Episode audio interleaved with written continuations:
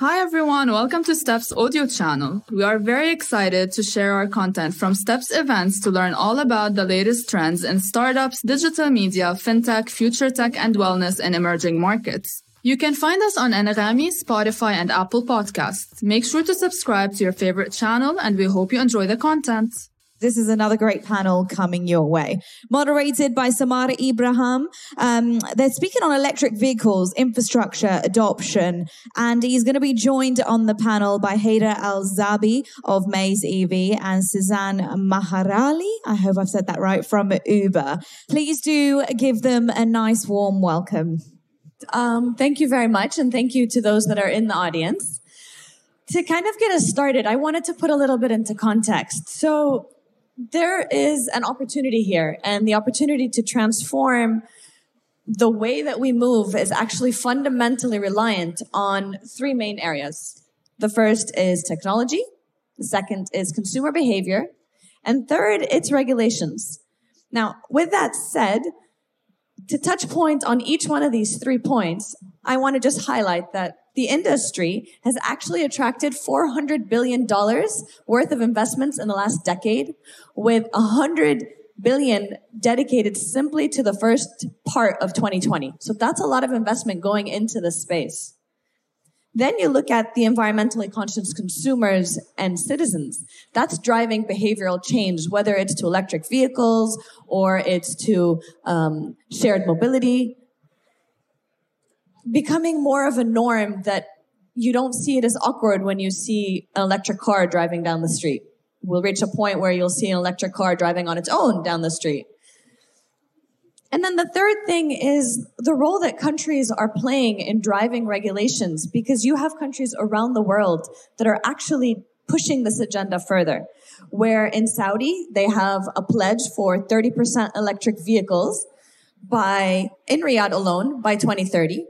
In Qatar, you have a pledge of 25% public transportation being electric by 2022. And then in Dubai, you have 10% of every single vehicle in Dubai being either electric or hybrid by 2030. So that's a lot. That's a lot to adjust, to adjust to and to push for, and it won't happen without regulations. Now, with that being said, this transition to electric vehicles requires a full ecosystem. To tap into this ecosystem, I'd like to welcome on the panel Cezanne Maherali from Uber. She is the head of public policy across Middle East and Africa. And um, Haider Zaabi, who is the co-founder of Mays EV. Just to kind of get us started, I want to talk a little bit about technology. Let's start with the first component of what's driving this transformation. So, Haider, please, I'd love your views and understanding where do you see technology has brought us? So where were we? How are we living with it today? And how is it driving your agenda for the business that you've come to, to create? Yes. Uh, so hi everyone. Um, as, uh, thank you for the introduction, Samar. Um, Haider Zaabi, Mays EV. I'm not sure if you all saw the car uh, yesterday in front of the um, STEP conference, the uh, electric car. So, that, so that's uh, Mays. Uh, so basically, when speaking about technology, it's important to see the uh, consumer-driven uh, behaviors and promoting EV not just through uh, making another normal car, but actually implementing new technologies. So when it comes to Mays, uh, we focused, of course, on uh, the fundamentals of giving them a good car with a high range, 500 kilometers and more, um, as well as the convenience of charging at home. But not just that, we also added new technologies, uh, for example, within the car, where it can uh, read your stress levels, uh, decrease them for you, as well your own secretary that will give you uh, reminders and will actually tell you about all your schedules. So implementing these new technologies promotes EV even further towards EV becoming uh, not just a platform or not just a car manufacturing, um, similar to the traditional uh, car industry, but also focusing on the technologies because I think the business model of the car industry will change completely. In the past, we used to focus on the spare parts and the service, but now going forward, it's all going to be subscriptions within the car technologies. So there is a lot of rooms for uh, technology startups and um, technology uh, applications to actually be implemented within the car. And of course, that all drives towards the autonomous and the future of autonomous vehicle as well. It's kind of like saying the car is no longer about getting from point A to point B. It's about all the fun things you can do on that trip across the zone. Exactly, exactly. It's more like a technology now. Yeah. Exactly. Thank you so much, Haider. And what do you feel is driving the sales for electric vehicles? So, um, I mean, a good thing for us and for this industry today, the demand of consumers is higher than the actual supply. So, uh, since this whole industry is new for all manufacturers, so Tesla started it, they pushed, they changed this whole uh, shift. So now every manufacturer is trying to keep up with this new demand, this new trend that everyone is aiming and willing to buy an electric car. And it's all almost booked and you have to wait for six months. This never happened in the in the uh, past with the normal vehicles. So I think the demand, the consumers, it's it's, uh, definitely driving. increasing, and uh, the sales is increasing uh, around more than 50% year by year. And we're seeing a huge trend. And today it's only about 5% market share of electric vehicles towards all the cars in the world. So I think it's a huge uh, industry that will definitely grow so much within the uh, next few years. Yeah. Perfect segue to the second point, which is behavioral change and the consumer behavior. And I think for Cezanne, I want to get your views as to what do you think comes first? Do the policies trigger behavioral change or do behavioral changes trigger policymaking? So I think it's certainly a mix of both. And I think in the example that Haider has given, you know, we haven't really seen in Dubai like big policies towards enhancing like EV uptake in the past, right? And yet we've got this huge demand, you know, because people are excited about driving Teslas, it's like the thing to do. So, you know, what is actually driving that demand? Is it because I want to look cool or, you know, is it, uh, is it really driven by being, wanting to be more responsible? I think when we see um, from the policy point of view, we've certainly seen like policies driving significant market changes, especially in countries like China, in India, in Norway. And that's where we've seen tremendous EV pickup because the government has put in enabling environment for people to be able to afford cars, uh, be able to, you know, get access to the charging infrastructure. Um, and particularly when you look at this from a ride hailing point of view, there are very big barriers for drivers to be able to drive electric, right? So the first one being lack of charging infrastructure. So even though the charging infrastructure exists, it's not close to where drivers are living. The second one is really around affordability of the vehicle. We don't have secondhand electric vehicles, and we've also already got a lack of supply in the market. Um, and then finally, it's still far more expensive to own and operate a battery electric vehicle versus, um, you know, a typical uh, ICE vehicle. So that is also presenting a big challenge for people who want to adopt electric Exactly. vehicles. Um, and that's really where the government needs to step in. How do you feel, or what do you feel will actually help us close the gap between ICE and electric vehicles?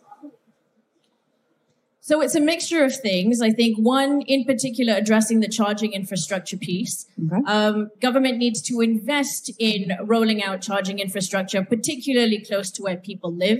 So that will also involve like upgrading building codes. Um, either that, or it's also about partnering and encouraging the private sector to be able to contribute towards rolling out charging infrastructure. Um, I think the second piece is also really around like how to bridge that gap of total cost of ownership. How can you subsidize um, or even give like tax relief for the importation of electric vehicles? Um, we've seen in Egypt now as well, they're looking at manufacturing electric vehicles locally. So that's something that's also really interesting. Um, and then also in cases like ours, how can you incentivize consumers and drivers to be able to like really want to opt for going green versus traditional, you know, other forms? So for instance, there's regulations in Dubai at the moment that say that limo rides or ride hailing needs to be 30% more expensive than regular taxi. Um, now, if the government was to come up with an example of a regulation where it's cheaper than a normal limo ride to be able to take a green ride, then that definitely gives people more encouragement to take green rides because if it's priced at the same, there isn't enough incentive for people to choose green over a normal car, right? Exactly. Um, so it's really like putting in that sort of thinking in order to encourage the uptake. And just to kind of add a little bit, it's funny that everybody, when you say electric vehicle, thinks Tesla, thinks the, the high end brands. But in reality, the electric vehicle has been around and it started out to being something very economical. So I'd love your views, Haider, on understanding Where do you see this space going? Will it continue to progress into electric vehicles are the next wow, Mercedes, BM kind of cars of the future? Or will there be the lower, more economical, more user friendly kind of cars? So I think you, you said it uh, very well. Um, I mean, before Tesla, we used to have electric vehicles, but it always used to be the smart, uh, Yes. the small micro type of cars, friendly, eco, cute. But then Tesla kind of changed that whole thing. They they implemented these new technologies. They made it cool to drive an electric vehicle. It became a trendy thing. So that whole shift um, really made a, played a big difference in people's mindsets towards EV. And we've also followed that same step with Mays. So um, our first car, we, we were actually, we, we compared both scenarios. One, to create a city uh, kind of uh, normal micro car compared to this very uh, futuristic uh, Batmobile looking type of car. And when we compared, um, the, the, the demand on this was far greater. So, so it made sense for us to go to, towards that direction. And I think this will continue promoting uh, as well the shift towards electric vehicle and the mindset towards electric vehicle that it becomes that you making a decision to go and buy a petrol vehicle looking so uh, stone age it's, it's, what are you doing? Why are you not buying an electric vehicle? But i think definitely within the next few years this will be even uh, more more of a case yeah. We're in a space where you have startups all around.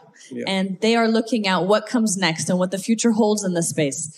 What is it from a technology perspective you feel needs to be put onto the table? What can we put out there to the startups that are here today to kind of say, this is the areas we're struggling with. This is the space that's missing something. What do you think that would be?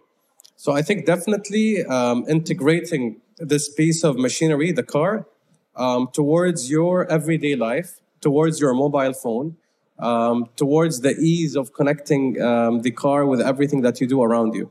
So even one of the aspects we did, we launched an NFT, and we're we're taking steps to go towards the metaverse. And and I believe the youngsters, especially uh, in the next coming years, um, there will be a huge demand in the metaverse itself.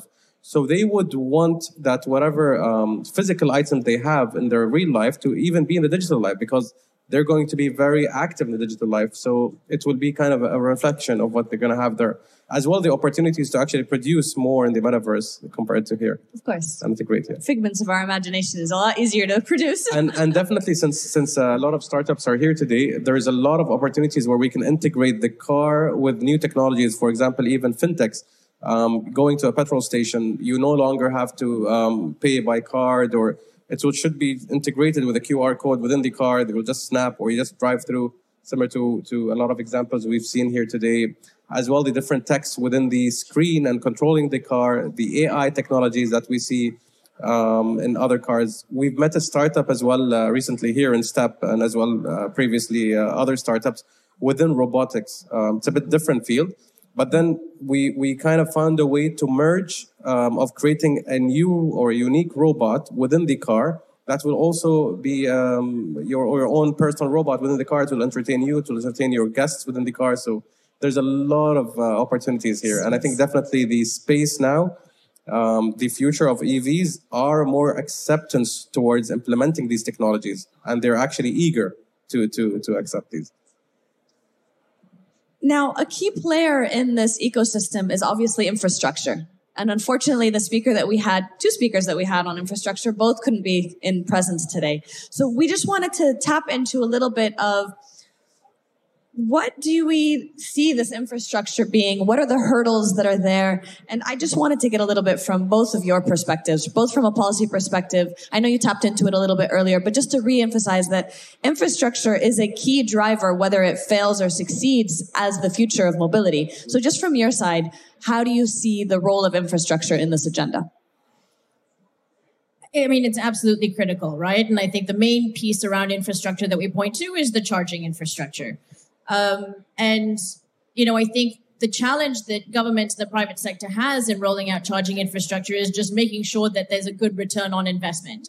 Um, and I think it's a vicious cycle. If you don't have enough cars who are making use of that charging infrastructure, then it's hard to really make the business case for putting it up, right? Which is why, to some extent, it's really got to be a public good. And so, even when we talk about ride hailing and our role and our catalytic role in enhancing the adoption of EVs, we talk about ride hailing drivers as being, you know, very unique from ordinary drivers because they're very high kilometer usage drivers, right? Um, so typically, when you have like your ordinary car, you'll find that actually your car is only in use 5% of the time. So you're driving your electric car to work, you're parking it there the whole day, you drive it home, it parks there while you're sleeping. Um, but ride hailing drivers are always on the road. They're always needing to charge, they're always using the cars. And so by increasing the adoption of EVs on ride hailing platforms, by virtue of that, you're really helping to increase the overall EV kilometers that are happening in a city. So think about it more from a kilometer basis as opposed to a vehicle basis is something that we're really trying to encourage cities to think about because that then helps to make a different kind of case for investing in infrastructure. And then, Haider, from an infrastructure perspective, I want you to look at it more of the energy. So whether it's the ability to access the energy to build whatever it is that you're doing to charge them, the hurdles of the grid being ready to supply energy to these cars. So your views, please. Um, so, I mean, now if we look at the, this region, uh, Dubai, Saudi, Oman, already um, most of the, I mean, a lot of the petrol stations already have EV uh, charging stations existing. It's funny that um, when a lot of people ask about what are you guys going to do about infrastructure, are you guys going to do uh, put EV charger? We said no, we, we were not we're not worried about that at all, and people were wondering. So now the the um, unique thing about EVs, it's something that we never had before. Never before we had the chance to take your car at home and, for example, be able to charge it or fill it. Like we don't have a pipe of petrol, we can fill it at home. So the ability to actually charge your car at home, this is a new thing. So a lot of focus has been going towards infrastructure. What are we going to do? Where's the uh, charging network? But in reality, people today driving EVs, a lot of them I've asked, I was like, when is the last time you went to a charging station? He's like, never. I was like, why? Because I charge it at home. So yes, infrastructure, there is some challenges, but Today, users, they're satisfied with charging it at home. And they charge it at home. They wake up in the morning, they have 400 to 500 kilometers of range. I mean, barely they're going to finish it that day. And of course, going long distances, yes, you'll have to plan your trip where you can charge it. But in reality, this is, um, I think it's a new shift. And the more people drive EVs, the more this will come out as an obvious, okay, we actually maybe need to focus on not investing so much on infrastructure, but maybe more towards how can we make it convenient at home or uh, maybe neighborhood uh, charging stations might make sense. Okay. And I think one of the topics we talked about when um, we were looking at it internally between us was the availability of public transport. So public transport is a big consumer of electricity and fuel and cars. That's an entire agenda that we definitely overlook. When you say electric vehicle, you don't automatically assume a bus or a train. You assume a personal car. So this was one of the topics that we touched on is the potential for public transport to go electric is huge. And that shouldn't be something that we overlooked. And although the expert is not here, I just wanted to put it out there to make sure that people start thinking of it in that direction, because that will be the future of how we take electric, uh, electric vehicles. Now, I come from a sustainability background and for me, it would be very remiss not to go into that discussion at the moment, simply because we have an entire agenda around sustainability. What happened in COP with Glasgow and the drive with countries coming out with pledges. So everybody stands in line and says, yes, I want an electric vehicle because that's the easy to go to thing. The reality is, this future that we're supposedly utopically painting is saying that we don't want cars. We want more green spaces. In, France, in Paris, for example, they've removed roads mm. and they've put in more parks and more greenery. So how do you feel that would affect your business, Haider, considering you're building these cars? Um, so, I mean, until now, this, the, the demand is still high, so yeah. it's, it's good. But I mean, definitely uh, talking, taking that perspective, a utopian. Um, of course, the challenge again here in the region, the weather. The weather is so hot. For example, if if it's going to take me 10 or 15 minutes to walk to the bus, then definitely I would want a car. Yeah. But maybe as another perspective where we can have, for example, all these small micro electric cars um, that can take you from your home to the bus stations or from your home to the metro. And I think maybe these will not consume that much energy. They will be uh, less in cost, and definitely not everyone will need a car. Exactly. So this is the challenge now. I think uh, the, the, a lot of people were talking about here. And I think the other point we want to touch into is the batteries themselves. So your the core of an electric vehicle is the battery. Yep. And it's funny because I doubt that very many people are aware that fact of the fact that it takes six times more minerals out of the earth to actually create an electric vehicle than it does an ICE vehicle. So although there are no direct emissions, you're creating damage in a different way. So what do you feel? Sorry, I'm not putting on the No, no, spot. it's You're welcome to answer as well. but from an electric vehicle perspective, your batteries, how do you see the future of batteries coming into play? So um, today, I mean, electric vehicles, the major cost of any uh, EV is the battery. So it's, it is going down uh, during these years, and definitely to um, the in terms of um, um, the recycling waste of that. So there is now, for example, governments, for example, the UK, they're pushing all manufacturers that you must um, have a process to take these batteries back and to recycle them, at least to kind of uh, make back for all the minerals that that uh, have been made to this. And of course, going towards the future, there is um, better technologies and more effective ways to create batteries. And now we're looking into um, for example, hydrogen, uh, solid state, um, new types of batteries which are more environmental friendly than the uh, existing ones. Which is the call out to all the startups out there. We need innovation in how we create batteries. I think batteries is definitely uh, the next big thing because uh, we're looking at a lot of different use cases um, utilizing these uh, batteries that we're going to be powered today Exactly. and at this uh, growing industry as well. So definitely battery, uh, working on battery technologies, working on manufacturing batteries in all different ways is a big thing. And we, we've seen the investments that happened uh, within not, a- not just by car manufacturers, but even by VCs because they see the future of, of the demand of Exactly. these batteries. Yeah. exactly. Thank you. Cezanne, from your view, when it comes to this new agenda, where do you see policy playing a role? Yeah, absolutely. I mean, I can't speak really to like batteries and the nitty gritty of how that works. Um, but if I look at how Uber talks about sustainability, I think just going back to the question that you had asked, Heather, um, you know, Uber as a company has made a pledge to go net zero by 2040 globally.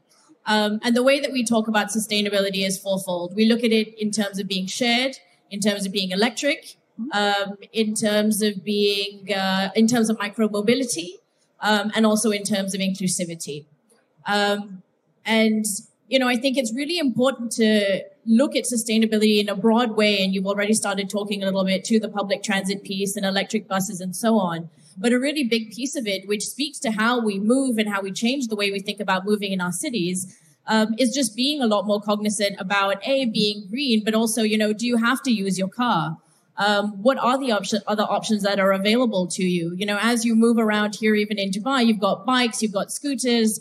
You know, that's really coming up as well, and that's you know more and more how governments and policymakers need to think about designing cities. Because the fact of the matter is, most of the cities in which we live are built for cars and not for people. Um, and so, how do we start to think about making our cities much more people centric, much more friendly towards this sustainable future where you don't have to have a private car to be able to get around? You're gonna, you're leading me into my final question, but before I get there, I do want to tap into one more thing. What role do you feel the private sector has in this drive, whether from a policy perspective or whether what this technologies will be? Do you feel, let's start with this one. What do you feel the private sector has to do in playing the role of helping you drive this agenda? I mean, the private sector has a massive role to play because the way that we have to look at this challenge is from the whole ecosystem and the whole value chain, right? So right from the beginning of who are the OEMs that are making the cars, who is producing the charging infrastructure, how are they engaging with government in order to be able to, you know, increase the supply of vehicles and infrastructure in the markets. Um, and, you know, also I think there's a lot of non-governmental organizations and different private sector entities who are lending their voice towards lobbying for more sustainable EV policies, right? So whether it's even looking at better fuel efficiency, whether it's looking at, you know, putting restrictions on the number of uh, or proportion of ICE vehicles that auto manufacturers are allowed to produce in future. I think, you know, there's got to really be this collective voice towards saying, hey, you know, we're looking for a greener future. How can we work together to put that in place? And then Haider, for you, it's more of you're coming from the private sector. You're coming in as a personal investor in something. Where do you feel government can help you push what vision you've you've had in mind and what you're imagining could be the future? So uh, the good thing today is is um, it's like a natural natural trend. Uh, most governments are pushing for EVs, so um, it is much easier today um, than than in the past, especially when in this sector. And you mentioned about private sector as well. Today, you find a lot of large organizations. They're even shifting of using their cars to uh, EV because it looks better even towards their customers and towards their consumers and for their brand image as well. So uh, I think there's a huge movement towards EV, and we're we're riding that wave, and uh, it, it's it's a good timing actually now for EVs and for anything to do with the sector and to produce uh, this industry. take advantage. Yes. Governments are willing to help. um, I think on a final note, I'd love to see, we had spoken earlier on what is a utopia? And if this utopia existed, what would it be within this future of mobility space, irrespective of what type of mobility we're talking about? So, Cezanne, please. So, you know, from a platform perspective, the way that we think about it is you're able to get from point A to point B in the quickest way possible, um, the cheapest way possible, and also now really the most efficient green way possible, right? and so I think it's it's about really being able to have that flexibility, being able to walk out your door and to be able to have those options of how you can move around without your automatic reaction just being, okay, I'm going to the basement, I'm getting in my car and I'm turning on the ignition. Um, and just to have much more of a people friendly space, much more of a community oriented space. Um, and you talked a little bit about this before, right? Like huge proportions of our cities are just made up of parking lots where they could be green parks, there could be bicycle lanes, there could be, you know, the sound of kids playing in the playground. Um, so I think this is really what we're looking to strive towards. Haider? Um, one, of course, I, I, I agree with that perspective. Uh, definitely, if the world had all EVs, there would be no smells, less noise, um, just a, a more clean air to breathe. And from our perspective, um, part of our vision is to provide high value cars for everyone. So, one thing that we've noticed is that a lot of people um, who don't have, uh, for example, access to um, high amounts of money, would be forced to kind of drive these small, not good looking cars. So we kind of pledged towards providing these very good looking, unique, uh, highly futuristic designed cars to everyone. So we want everyone on the road to kind of feel the proud driving what they're driving and to kind of democratize this industry. And we started now with this uh, road legal kind of Batmobile, which is very high end, very exotic, Gullwings door, carbon fiber and we're releasing it for like fifty, sixty thousand dollars, which is these these people would kind of be able to go alongside the ones who are spending 400, 500,000. And then in the future, we're going with uh, $20,000, uh, where someone would be able to drive a car that looks maybe even better than a BMW or Mercedes or a Tesla and kind of feels proud driving that and feels empowered, which is all towards that superhero theme. And I think in the future, we're, we're looking to collaborate as well with Marvel. We met a very cool company yesterday, and Oh, nice. we'll see if we can come with that. Uh, My son would love nice. what comes out of that one. Definitely. Um, just to kind of wrap it all up. So the future is electric vehicles to some extent. It's a matter of understanding the full cycle, the full ecosystem, understanding that not because something looks like it's the right thing, eh, then it makes it the right thing. Understanding that there is a full supply chain that comes in, there's a full ecosystem that needs to change. And what do we as individuals each have a part to play? You have cities around the world that are looking at becoming 15 minute cities. You've got Saudi that has the line. The logic is everything is within 10 minutes, 15 minutes walk. So that reality is there. So when looking at investing or looking at developing new technologies, it's how do we take what we have today, ride this wave, and at the same time, be prepared to be not shocked when this transformation does happen because that is the natural progression. We will go through it. And I want to thank both of you, honestly, for think, for putting in your inputs, for being part of the panel, and sharing your views with everybody. Thank you, thank you all, and thanks Thank to everyone having who's us. been listening as well. Thank. Thank you for tuning in. We hope you enjoyed the episode. You can find our content on Anghami, Spotify, and Apple Podcast. Follow us on social media at Step Conference and let's stay in touch.